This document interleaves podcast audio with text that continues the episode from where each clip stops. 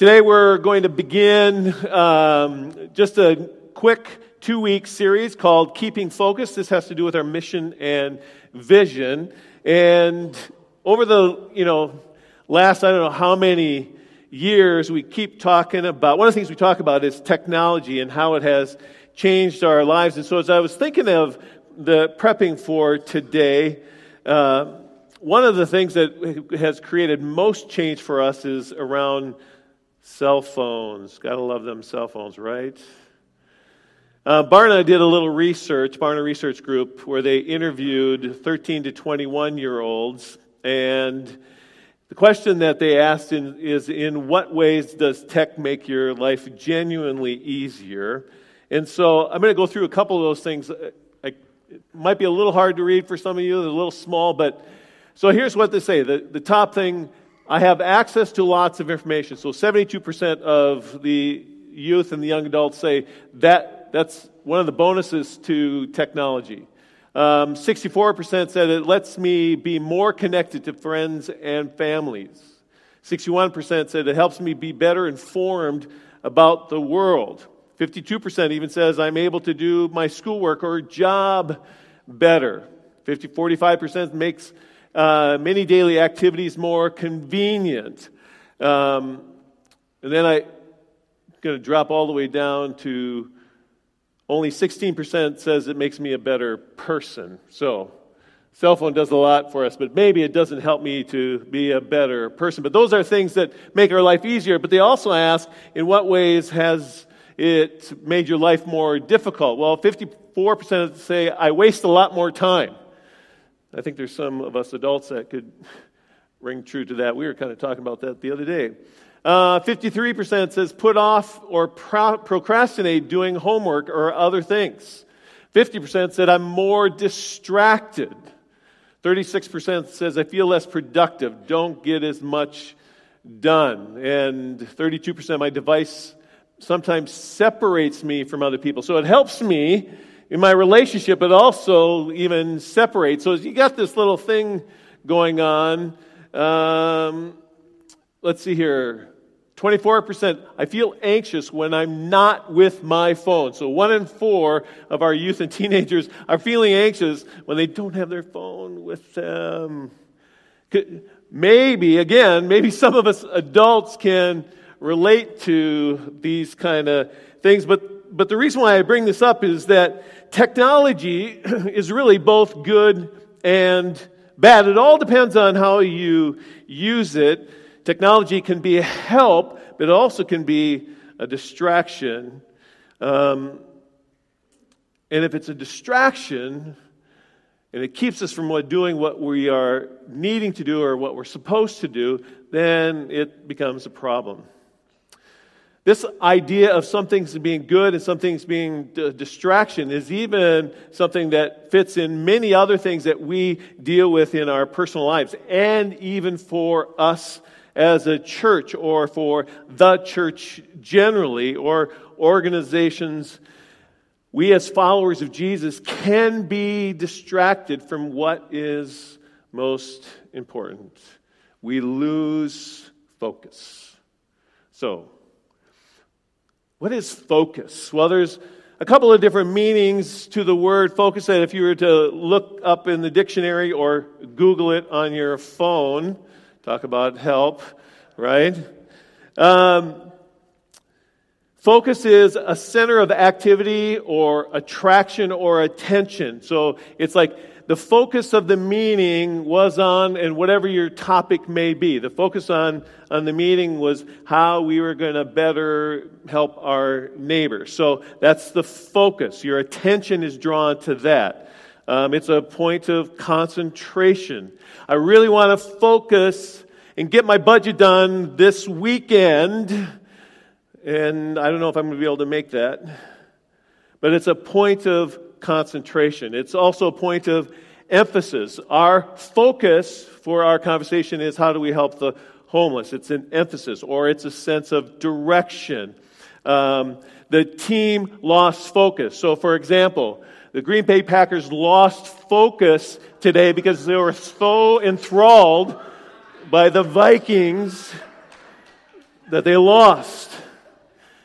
You know, I had to get you back. You, you know, I get the last word.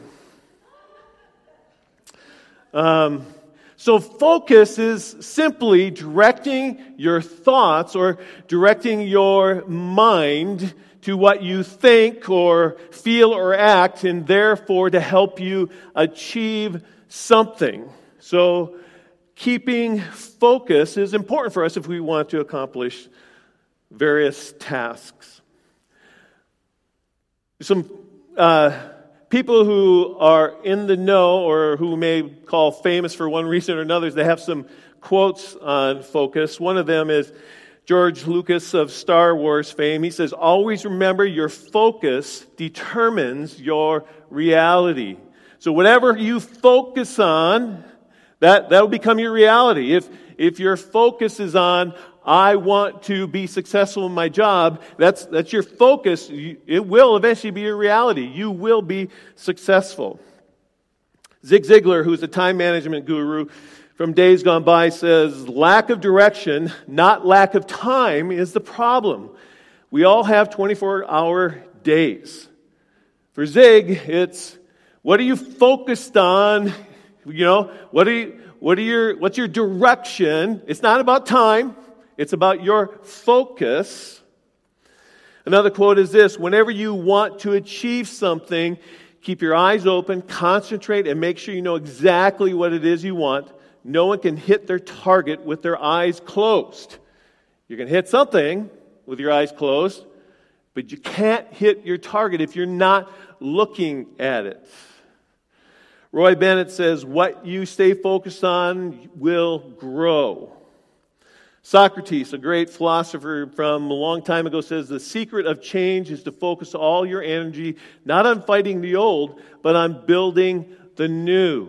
Again, if, if our focus is on the past, we'll stay in the past and change won't, won't happen. We have to focus on the future. What you focus on is, I hope you're getting the point. I'm, I'm kind of beating a dead horse here to a certain extent. What you focus on is where you're going to go. It's really that simple. It's why distracted driving is such an issue today. Because you know, if you are driving down the road and you look to your right, you're eventually going to go right. It's just what the body does. It, it, it eventually pulls you out. If you look to the left, you're eventually going to go that way. If you drop your cell phone on the floor and take your eye off the road, you're going to go off the road. It's catching a football. Uh, I love uh, slow motion today because you, when, when the wide receiver's out, even if these are NFL professional football players, you, you see this happen. The ball's coming, coming, and right the split second, they turn and they start looking downfield, and the ball hits their hands and falls because they took their eye off the ball. It's hitting a golf ball or a baseball. Keep your eye on that ball until you've hit it. The idea is if you lose focus, you'll lose direction and you'll get off course. Same thing happens for groups of people, too. When a group of people is focused on the same thing together, amazing things can happen. Even groups of people that are against all odds. And you know, again, back to sports, you hear stories of teams who are facing a greater opponent for whatever reason. And because the one team has lots of focus, like the Vikings today, um, they will win without any problem. Or we hear throughout history the story of different groups of people fighting wars, and you have a small group of people, and they win because they have lots of focus. I mean, you go back to the Revolutionary War, the British had everything, but it was the revolutionaries that had a focus to get freedom, and so they won. When you talk to people who really talk about time management and planning and direction and goals and being focused, the key to being focused is eliminate distractions. That's the main thing. If you want to be focused, you have to get rid of distractions. So the question for me is, and the question I need to ask myself is, what is keeping me from being focused on what God wants me to do? What is distracting me? The other thing is, am I focused on the right thing? I mean, I can really be focused on something, but if it's the wrong thing, I'm going to head down the wrong path. So you, you better be, hopefully, God will distract you and get you back on track. So we've talked a lot about the meaning of focus and quotes from professionals about focus, but maybe it might even be good to look at what the Bible says. You know, we are here in church today, right? So if you have your Bibles, you can turn to Hebrews chapter 12. Otherwise, I'm going to have the words on the screen. Hebrews chapter 12, starting with verse 1. The author says this Therefore, since we are surrounded by such a great cloud of witnesses, let us throw off everything that hinders and the sin that so easily entangles, and let us run with perseverance the race marked out for us. You see the focus. The focus is the race that is marked out for us. What is that race? What is that mark? That's what our focus needs to be on. The other thing I want us to notice from verse 1 here, here is that there are two things that get in the way of us running the race marked out for us. One is the sin that so easily entangles. I mean, we kind of get that, right? We get that God, sin in our life is going to keep us off course of what God wants for us to do. The second thing is sometimes a little harder for us to notice, and that is everything that hinders. And the reason why this one is a bit harder is because those things that hinder us from running the race marked out for us might be good things. It's like technology, there's a good aspect to it, but there's a big way that it distracts. It's relationships. Relationships are important. We're supposed to be in relationship. But the question is is my relationship with whoever that person may be, is that keeping me from running the race marked out for me? If it is, it's a distraction. Sometimes our jobs can be that way. We're so focused on climbing whatever the career ladder is that we've missed the mark of the race that has been marked out for me. Sometimes causes that we take up can hinder us. Like a cause of helping the homeless. Now, it's important for us to help the homeless. The Bible's very clear about that, but when our focus is just on the homeless and not on the race that marked out for us, which we're going to be talking about as we move forward, it can be something that hinders. Or dealing with racism. If racism is the big issue and that's all you focus on, you could miss the mark. But there are other things too, like politics. Politics are important. We need to be involved in politics, but politics can hinder us from the race that is marked out for us. Remember that this hindering can be something that seems good. Let's continue on with verse 2. And the writer says, the last part of verse 1, and let us run with perseverance the race marked out for us. And then verse 2 Fixing our eyes on Jesus, the pioneer and perfecter of faith, for the joy set before him, he endured the cross, scorning its shame, and sat down at the right hand of the throne of God. Consider him who endured such opposition for, from sinners, so that you will not grow weary and lose heart. Jesus, our rabbi, is our example. He is the one we want to be like.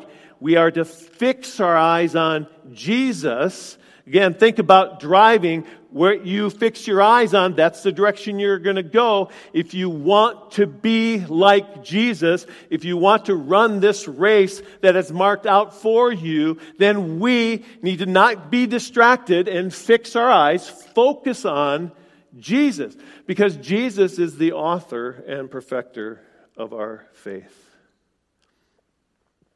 This is why we have been talking about what it means to be a follower of Jesus. This is why we went through the book of Luke this summer, is because we want to fix our eyes on Jesus. When I focus on Jesus, I will become like Jesus and when I become like Jesus, like Jesus, no matter what comes my way, I will face it with joy. Consider this Jesus faced the cross with joy because Jesus was focused on what God had called him to do, what God had sent him to do. You and I, as followers of Jesus, have a race marked out for us that we are to run. And that doesn't mean a life of ease, a life where everything is perfect. It means we will face hardship. It means we will face opposition. When my eyes are fixed on Jesus and I know the race that I'm running, I will be able to face it with joy. Now, I'm going to reread Hebrews 12. This time, I just want you to listen because I'm going to read it from the message translation, which is a paraphrase. But I love how Eugene Peterson writes these verses here. Listen carefully. He writes, You see what this means? All these pioneers who blazed the way, all these veterans cheering us on. It means we'd better get on with it. Strip down, start running and never quit. No extra spiritual fat, no parasitic sins. I love that. No spiritual fat. I hate to say this, but most of us Christians here in the West, we're spiritually fat. That means we have all the information we need. We're just not doing anything. My opinion. Verse 2 Keep your eyes on Jesus, who both began and finished this race we're in. Study how he did it, because he never lost sight of where he was headed. That exhilarating finish in and with God. He could put up with anything along the way cross, shame, whatever. And now he's there in the place of honor, right alongside God. When you find yourselves flagging in your faith, go over that story again, item by item. That long litany of hostility he plowed through, that will shoot adrenaline into your souls.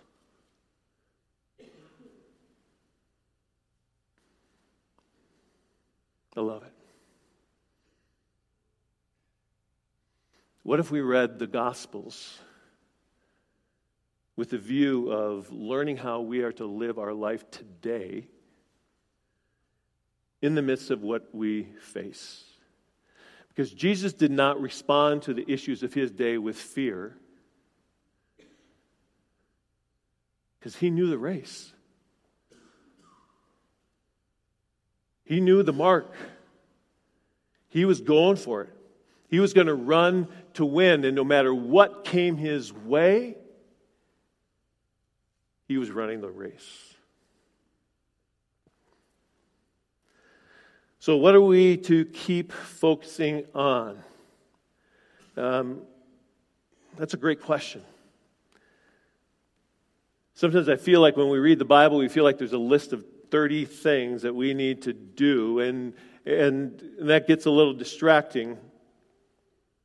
But I like what Jesus has done for us is he's made it very simple. You see, when Jesus was faced by, um, confronted by the teachers, the religious teachers and the makers of the law, they asked him, what is the greatest command? And we know this already, but here's what it is in Matthew 22.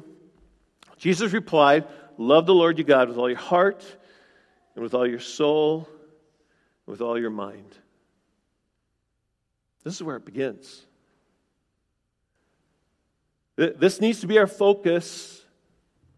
We, we need to learn how to love God with every part of our de- being every day. It begins here because God loved us and gave us His Son. He, he gave up everything for us out of His love for us. Now we have to learn how to love God with all of our heart, with our soul, with our mind. And then Jesus goes, This is the greatest, first and greatest command.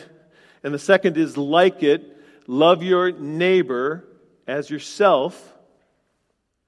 All the law and the prophets hang on these two commandments.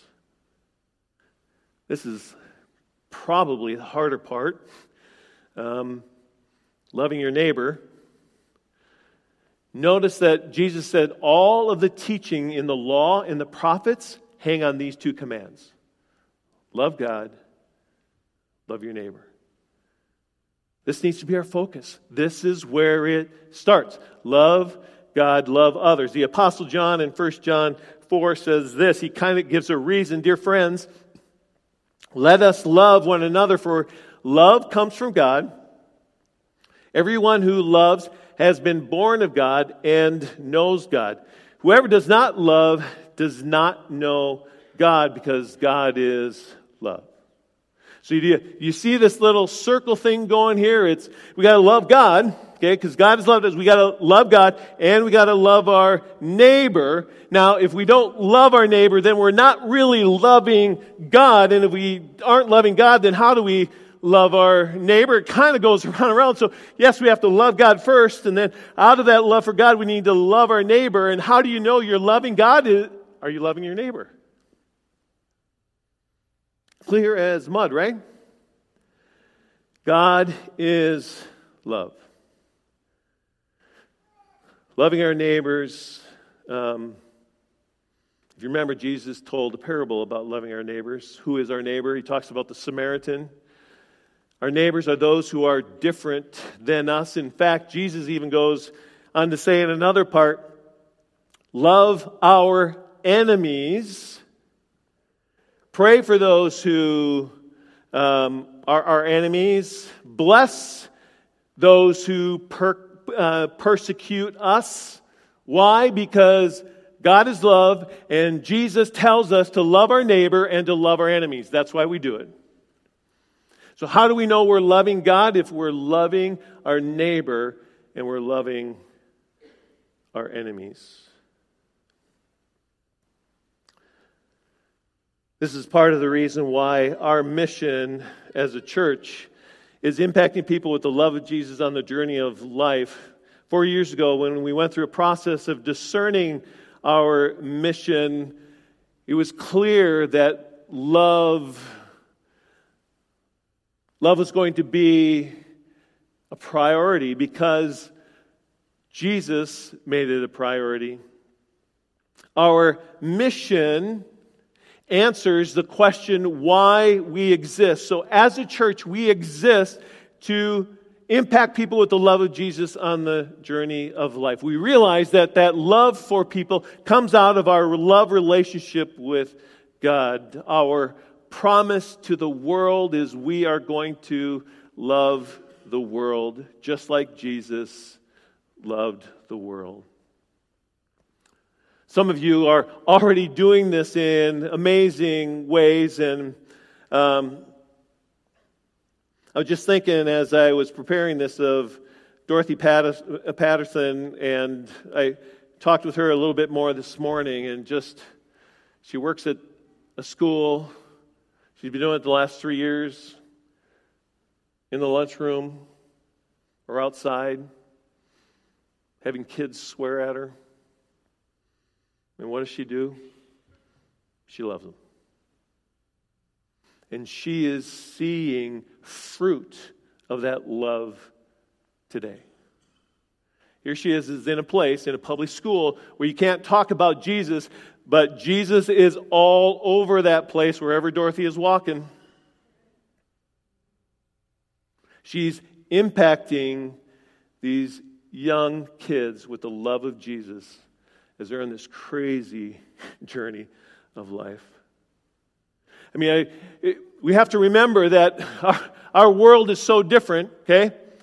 We are in a non Christian, a post Christian world. That's our culture today. We have to grasp that and we have to stop looking back. Remember the quote earlier. If you focus back here, you're going to miss the future. We have to do, we have to say, okay, how do we impact people with the love of Jesus on the journey of life in a world that is post Christian? It looks different. It looks like Dorothy hanging out with little kids during lunch and loving them and waiting for the Holy Spirit to give you an opportunity to talk about love. The last month or so, um, stuff is going crazy in Terry and my neighborhood. We just we've gotten to know some neighbors, but the last month or so, we just more and more neighbors. It's just like it's crazy. We're part of it is we spent the last two years we, we walk. Not every day, but we walk often in the summertime. We don't walk in the wintertime. You know, it's a little cold out there. But we, we pray for our neighbors. And we just, if they're outside, we go say hi to them and introduce ourselves. And then we get in these conversations with them, like last night with one of our ladies that is frustrated with one of the neighbors. It's all that neighborhood stuff. We, right now, all Terry and I are doing is how do we love our neighbors really well? We just want to build relationships with them. It begins with love. Next week, we're going to continue our conversation about keeping our focus, and um, part of that is talking about our vision and even priorities that the staff and the elders have said, hey, this, these are our mission priorities. This is, this is also our outcomes for this next year. When we look past back at this last year, here's our un- outcomes. And so uh, we're going to be talking about that kind of stuff. And, and our whole desire is that we as a body of believers can be focused together to do what God has called us to do as a church. Because how did Jesus change the world 2,000 years ago? Yes, he died on the cross and he rose again. But he equipped a bunch of people and sent them out. And they went and loved the world and proclaimed Jesus, the good news of Jesus. And in a 300 year span of time, they transformed the then known world. Let's pray. Oh, Father, we are so grateful for just um, your love for us. And I, I ask that you would help us to love the world. And Father, um, if there's anything in our personal lives or in our life as a church together that is distracting us from running the race you have marked out for us. I pray that you would reveal it to us in Jesus' name and give us the courage to confess that and to get back on track. And I pray, Father, that. Um, yeah, I, I, I just pray that this church, this church would have a powerful impact on this community in Jesus' name. Amen.